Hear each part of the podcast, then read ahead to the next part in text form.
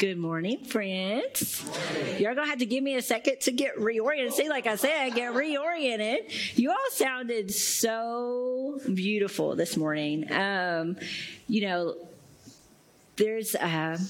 the reality is when we gather in this room and we lift our voices and we sing together, we're singing in this room together, right? But it's one of those moments when heaven and earth kind of kiss. And we're joining with all the saints that's gone before us who are before the throne of God, singing their praises to him. And, I know that, in my head, but then there's some moments where you feel that. And so thank you, worship team, for helping me feel that today. I'll try not to fall off the stage as we move forward. But every year when Christmas rolls around, I have this dream of what it will be like. And this is a picture of what I always hope for. Let's watch together.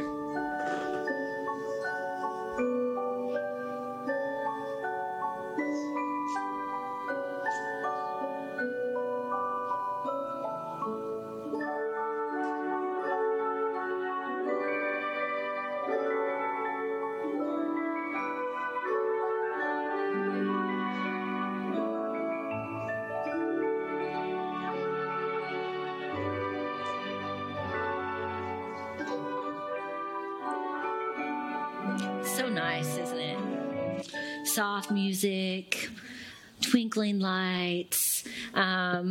We have this beautiful music softly playing in the background. It is a picture of peace. But did anybody notice what that song we just heard was from? Did anybody recognize it? Home Alone. Thank you. Good job, y'all. Y'all are on it. Children of the 90s, way to go.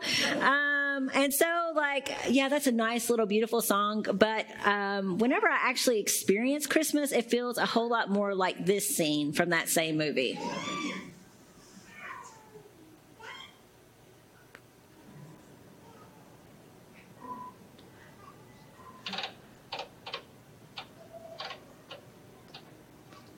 And the dialogue isn't working on it, I don't think. So we'll take in the music. That's the most important part. Good job. We overslept. Okay.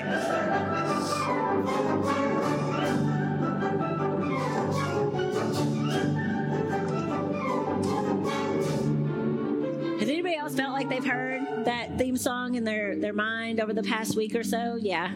I can feel it in my own life. We'll give it one more listen after our friend gets done asking his 1,001 questions. Maybe you've experienced that this week too. Just insert the conversation you've had with the child.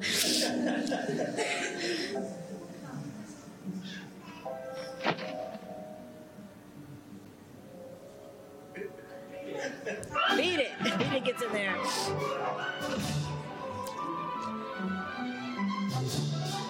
Where are the plane tickets? I put them in the microwave to dry. Y'all remember that part? Okay. Anyway, the Christmas season can feel like downright crazy town.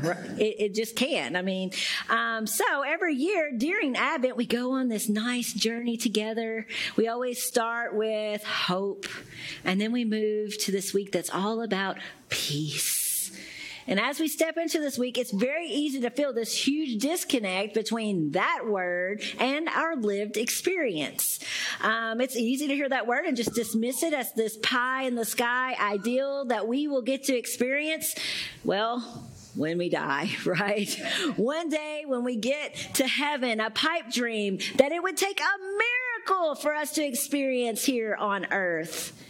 But what if we have gotten the picture of peace kind of skewed in our minds? What if peace is not so much the absence of hustle and bustle and conflict and chaos and obstacles and obligations as it is this wholeness that we are able to experience in and through Jesus, no matter what circumstances that we face?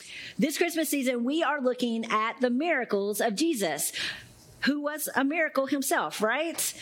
God come and making his home in a human body, two very unexpected things coming together to do far more than we could even ask or imagine.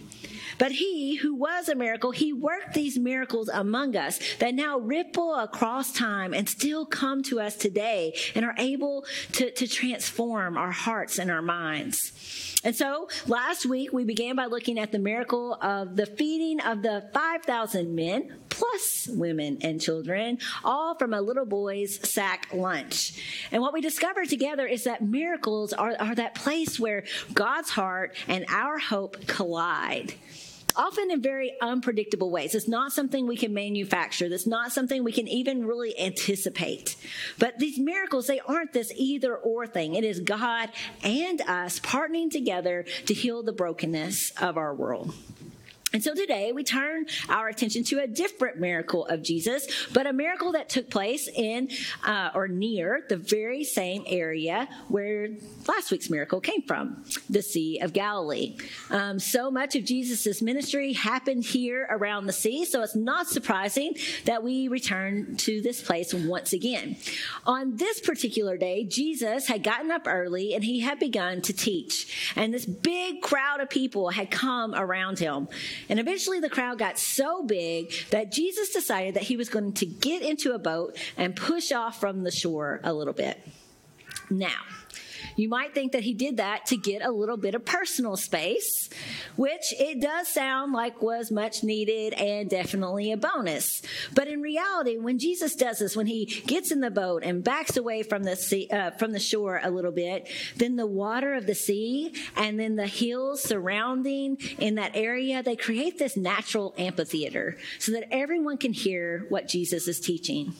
And so he teaches, and he teaches, and he teaches, and he teaches. He teaches about a sower sowing seeds and about putting lights on stands and about planting little mustard seeds that grow into mighty trees. Also, that the people gathered around listening could grasp just a little bit more what the kingdom of God was really like. But eventually, the time came to call it a day, right? Jesus said to his disciples, let's go on from here. Let's continue across the sea and go on to the next place so that they could get a little rest and then wake up the next day and do the same thing all over again. Now, remember, Jesus, he is fully God, but he is fully human, right? Which means by the end of this day, Jesus had to be tired. He had to be exhausted from all the teaching and talking and peopling he has done. And so soon enough, as they're going out across the sea, the soft sound of the waves and the rocking of the boat, it lures Jesus right to sleep. I don't know that I could resist sleep out on the sea like that either. However, at some point, this tranquil little voyage that Jesus is on, it gets uninterrupted by this huge challenge, this big obstacle, this unexpected thing that comes their way. Something that Mark, he calls it this. He calls it a mighty squall. And so this is what can happen on the Sea of Galilee in no time flat.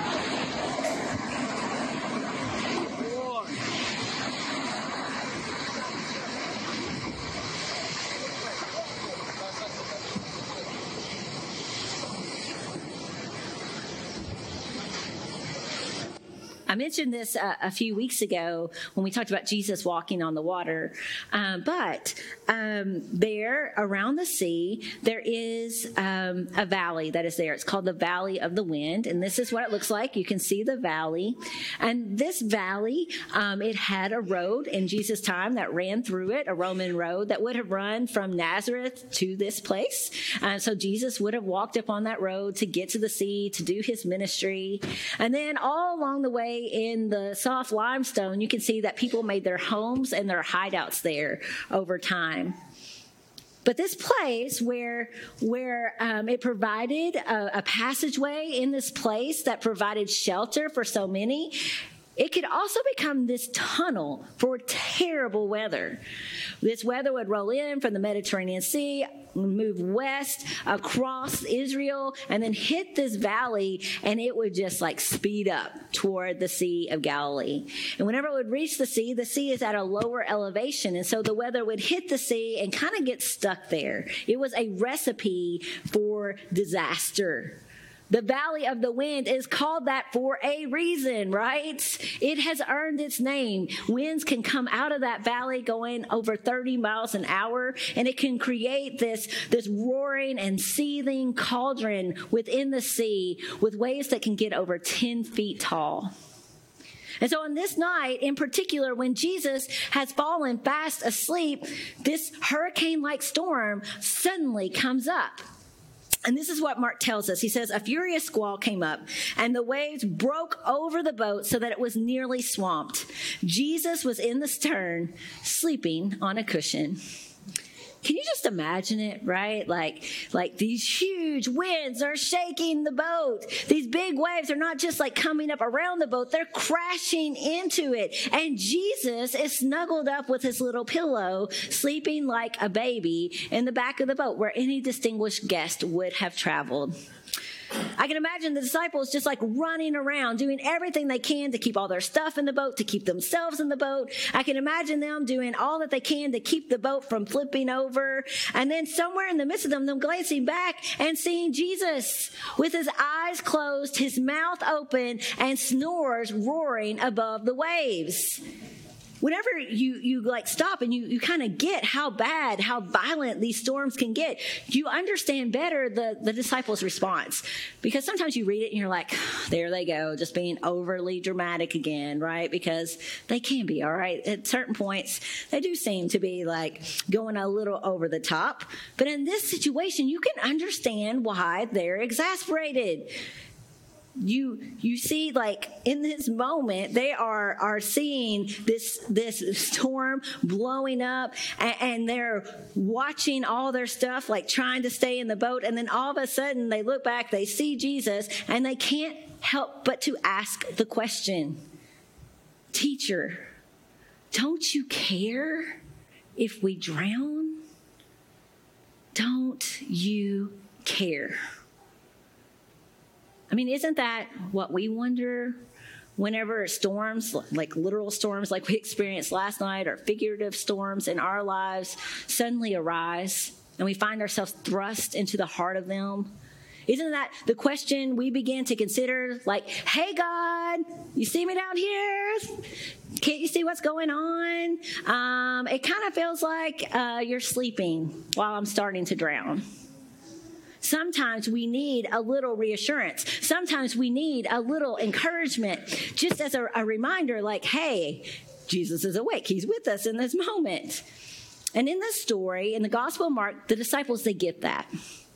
They get this immediate, intense, visible response from Jesus.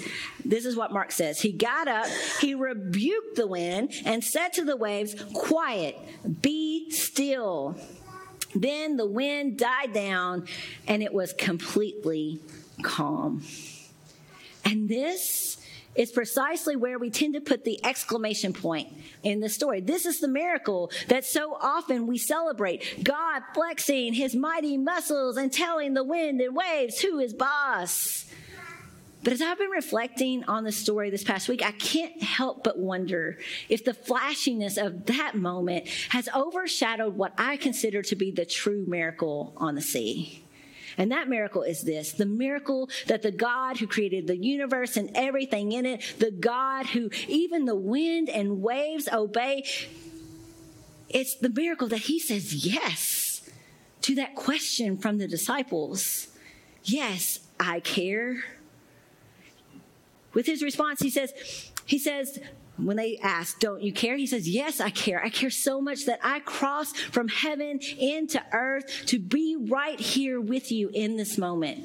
I care so much that I was willing to be in this boat and weather this storm beside you. I care so much that I'm willing to experience not just this storm, but the very worst storms that this world can throw at me so that you can get it, so that you can see it, so that you can experience this great love that I have for every single person on the planet, always and everywhere. I care so much that you can only begin to grasp the depth of it. It's a miracle. It is a miracle that a divine, immortal, infinite creator God was willing to become a human, mortal, finite creature just like you and me, so that he could get in our boat and say, yes, yes, I care. Thinking about that, it kind of helps me better understand what Jesus says next to his disciples. He says to them, why are you so afraid? Do you still have no faith? And I think I have always read that as like a scolding from Jesus, a shaming even, like, why are you so dense? Why can't you get this? Like Jesus is like calling them on the carpet for not recognizing his awesomeness.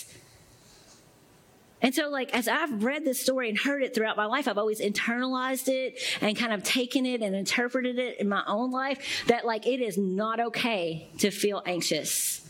It is not okay to have fear. That is a sign of weakness. And so if we feel it, then we just got to like push it deep down inside and keep moving forward and wait for Jesus to poof, take care of it. If we just have enough faith, we too will get our miracle of the storm just dissolving before our eyes, never even having to lift a finger. We just need to trust the formula. And if the formula doesn't work at first, then just work the formula even harder. But let me tell you something. It is no secret to those of you who've worshiped here for a while that this past spring, I went through a season of intense anxiety in which I would have done absolutely anything to get it to stop. My whole body had just like anxiety rushing through it. And it was like waves that like kept crashing over my mind and overtaking me. And I can tell you that I prayed and I prayed and I prayed and I prayed for that squall to end. But I never got a poof miracle. There are some Christians out there that would say that I just didn't have enough faith in that moment. There are some Christians out there that would say, like, I just didn't have the formula right, or I didn't work it long enough or hard enough. But I want you to know this. Jesus didn't come to give us a formula. He came to give us himself. He is the miracle that we get. And so I don't think that Jesus was being judgy when he said to his disciples, when he says, why are you so afraid? Do you still have no faith? I think he's saying that because his heart is hurting. I think he's saying that because he feels the weight of caring so very much in that moment, because he wants them to know, not just with their heads, but with their hearts, the miracle of who he really was and the peace that he makes possible when we recognize that he is right there in the boat with us. There was one night in particular back in the spring where the anxiety was especially intense. And so I'd done like all the things, you know, everything that I had read about on the internet or asked friends for advice for, and all, you know, all the things to like try to get my body and my mind and my spirit calm. And as I was wrestling with that, for whatever reason, this is the passage that came to mind. And so I got out my Bible and I just read it again and again and again and again. And then as I lay there trying to get sleep, any sleep at all, because the anxiety had reached a point where I was finding it difficult to sleep, to eat, to function, I just lay there and I would breathe in quiet and then breathe out. Be still, feeling my chest rise and go back down again, over and over and over. And there was no poof miracle. The anxiety was not magically gone. In fact, the waves were like still crashing full force. But despite that being so true, despite that anxiety being so intense in that moment, somehow right alongside it, there was this peace.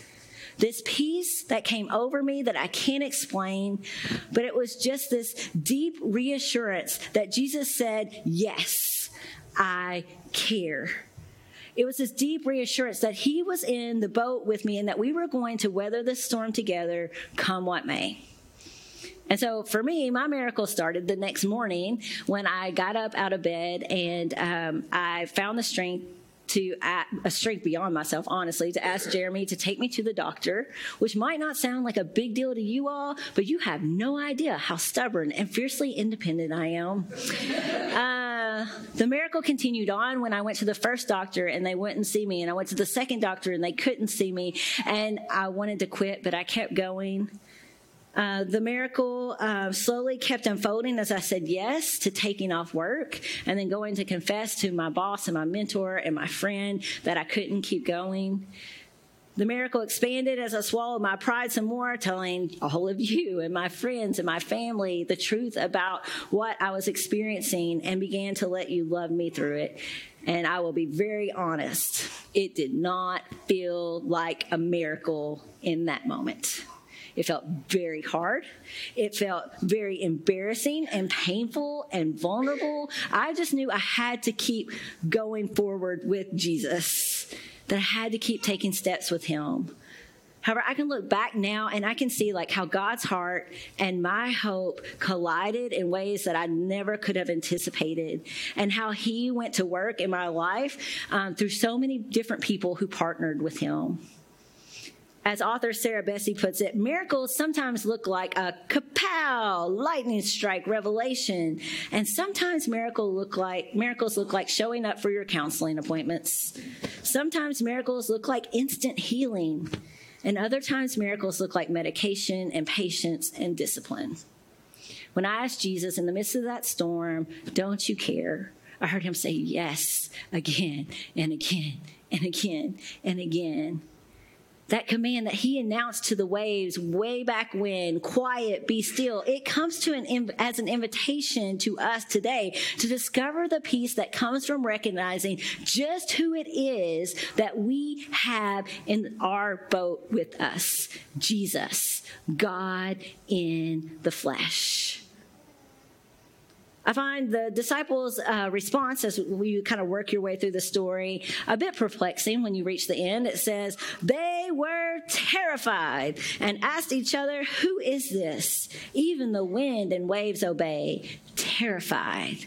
When you look at this passage in the Greek, they really want you to get this, just like how very scared they are. So it actually reads, they feared with great fear. We get it, all right? They're shaking in their boots. But when you think about it, you know, it kind of makes sense because in this moment, they're having this deeper revelation about who Jesus is. He's not just a great teacher. He's not just a great prophet. He's not just a great healer who can drive out diseases and demons. He has power over creation, only something that God himself can pull off.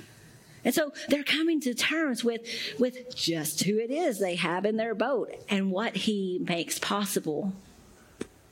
He was the one the prophet Isaiah had spoken about centuries before. He is the light for the people who are living in darkness. He is the child that was born, the son that was given, that the government would be up on his shoulders. The one who is called Wonderful Counselor and Mighty God, Everlasting Father, Prince of Peace. Jesus came as peace in person so that we could become people of peace even in the midst of the storms that we face. And so maybe you came through this door today and you really resonate with those disciples. You feel like you're in that boat and the waves are crashing and the boat is rocking and you're doing everything you can in your power to like keep everything, including yourself, in the boat and keeping it from flipping on over. Maybe you came through this door today and you have found yourself asking that very question. Jesus, don't you care? Don't you see that I'm drowning down here?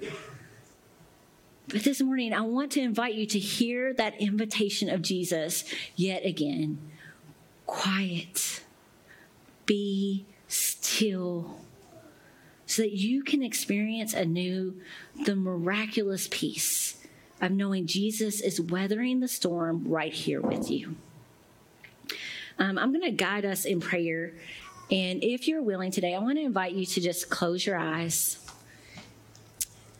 and then take a deep breath in. And as you breathe in, just say to yourself, quiet. And now breathe out, be still. Let's do that again. Quiet.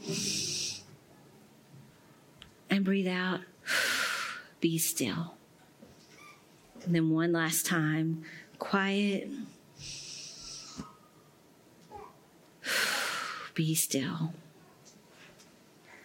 Still breathing deeply. Take a moment right now to just tell Jesus about the storms that you face.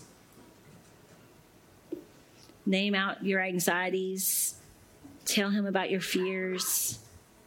You don't have to be ashamed.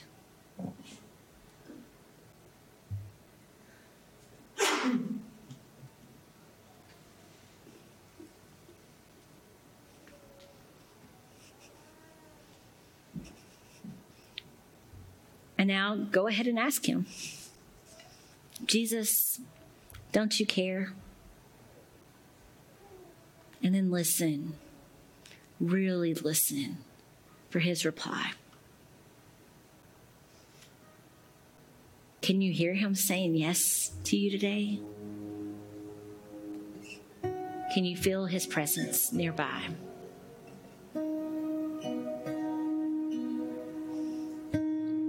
Jesus, we're so grateful that you never leave us and you never forsake us.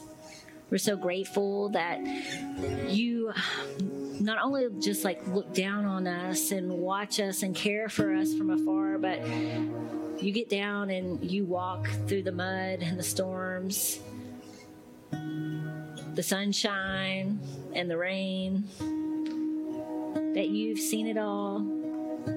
You felt it with us. You get us.